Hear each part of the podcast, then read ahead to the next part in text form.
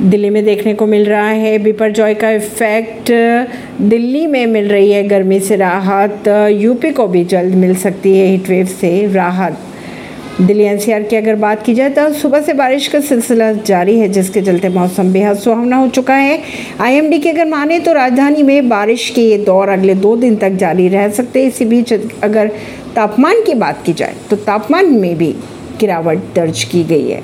IMD की माने तो दिल्ली एनसीआर में जो मौसम में बदलाव देखने को नज़र आ रहा है, उसके पीछे वेस्टर्न डिस्टर्बेंस नहीं, बल्कि साइक्लोन का इफ़ेक्ट कहा जा रहा है। आईएमडी के अनुसार अगले 24 घंटे की अगर बात करें तो दिल्ली एनसीआर का मौसम इसी तरह बना रहेगा। वहीं बारिश के चलते दिल्ली के तापमान में भी गिरावट दर्ज की जाएगी। दिल्ली में अधिकतम तापमान की अगर बात की जाए तो 30 से 35 डिग्री के आसपास दर्ज किया जाएगा। बात करें राजस्थान की तो डूब रहे राजस्थान में। घर, मकान, अस्पतालों में भर चुका है पानी।